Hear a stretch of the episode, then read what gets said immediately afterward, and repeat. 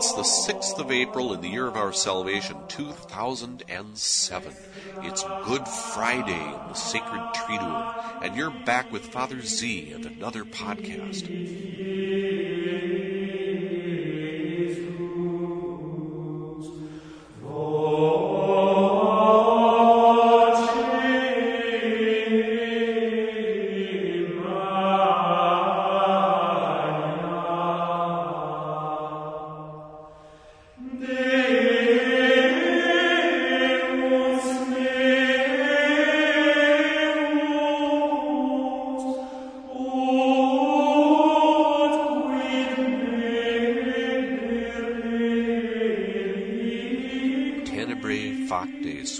That's the name of the chant that you can hear in the background. It's one of the responsories for the Tenebrae service on Good Friday.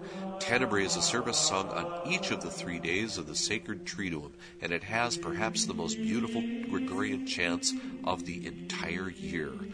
Let's hear a little bit about Tenebrae and think about it a little bit on this wonderful Good Friday in beautiful, sunny, gorgeous Rome.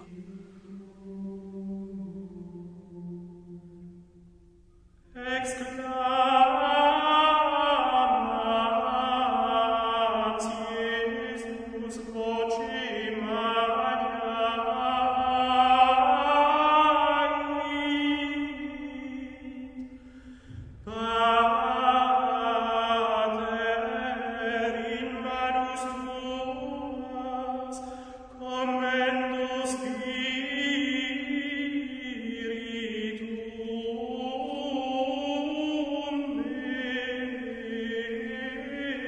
tenebrae is a nickname that we give to the singing of matins and lauds in the office of the preconciliar liturgy of the hours, and it involves singing psalms and readings and responsories in, at least for matins, in three different sections called nocturnes, and then singing lauds, which is uh, much more like the structure of the lauds that we have in the Liturgy of the Hours, except that it has five psalms instead of three.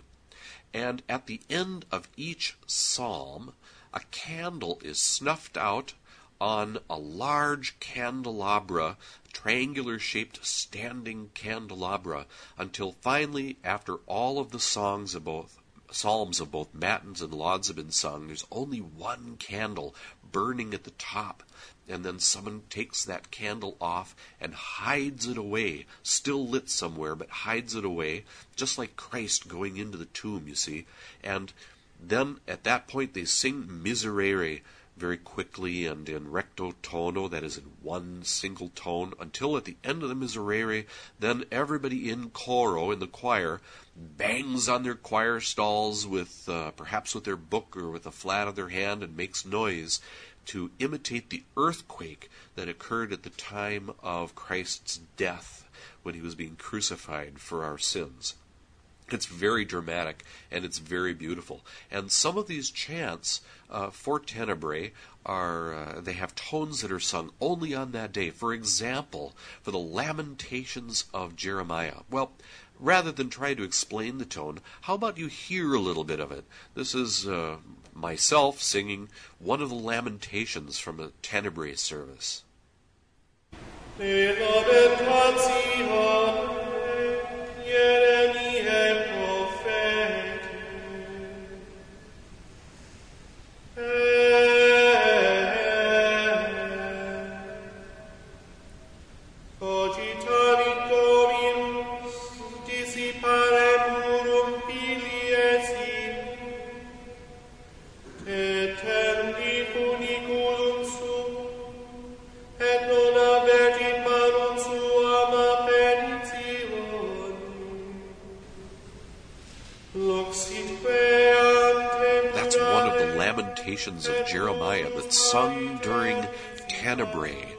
uh, on Good Friday, and uh, it was recorded at my back in my home parish in the United States in St. Paul, Minnesota, at the Church of St. Agnes, where they have magnificent liturgy and a fabulous liturgical tradition.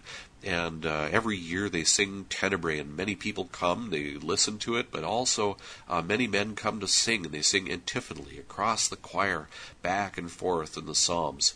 And then each uh, time there's a reading, uh, one of us gets up from our place and goes up to the ambo and sings the reading in Latin, and then we are conducted back to our places. It's all very graceful.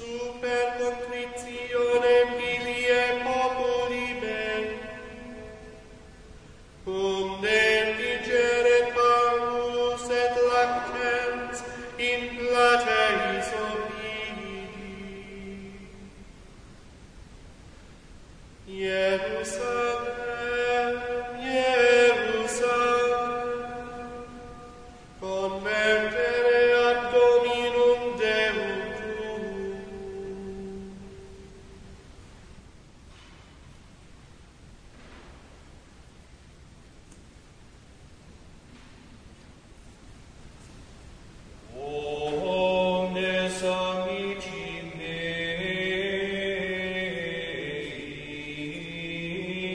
I miss being there. I'm really a little homesick uh, for that. But I am in Rome, and there is a place in Rome where I was able to alleviate a little bit of that homesickness today. I went over to the church that's staffed by the Fraternity of St. Peter, and they it's called San Gregorio ai Muratori. I've talked about it before, and I stuck my head in today while they were singing Tenebrae, and they did a very good job. Here's a little bit of the chant that you heard at the very beginning, but this time sung live in the church of San Gregorio. It's Tenebrae Factae Sunt, the most famous probably of all the responsories of Tenebrae.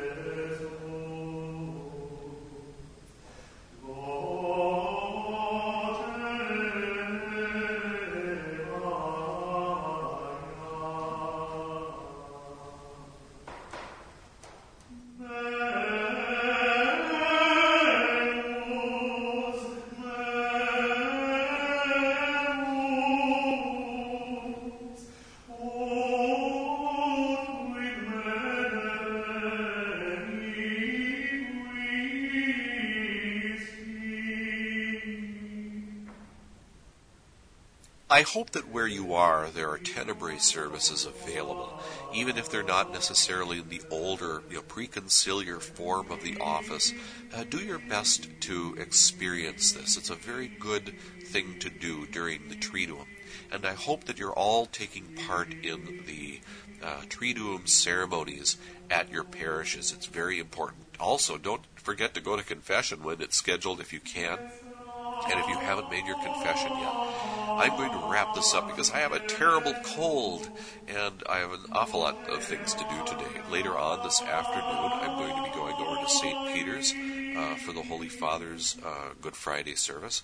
Last night, I had the great honor to sit just a few meters away from Pope Benedict in the apse of the his cathedral here in Rome, St. John Lateran, for the wonderful Mass of the Lord's Supper, where he had the washing of feet and so forth.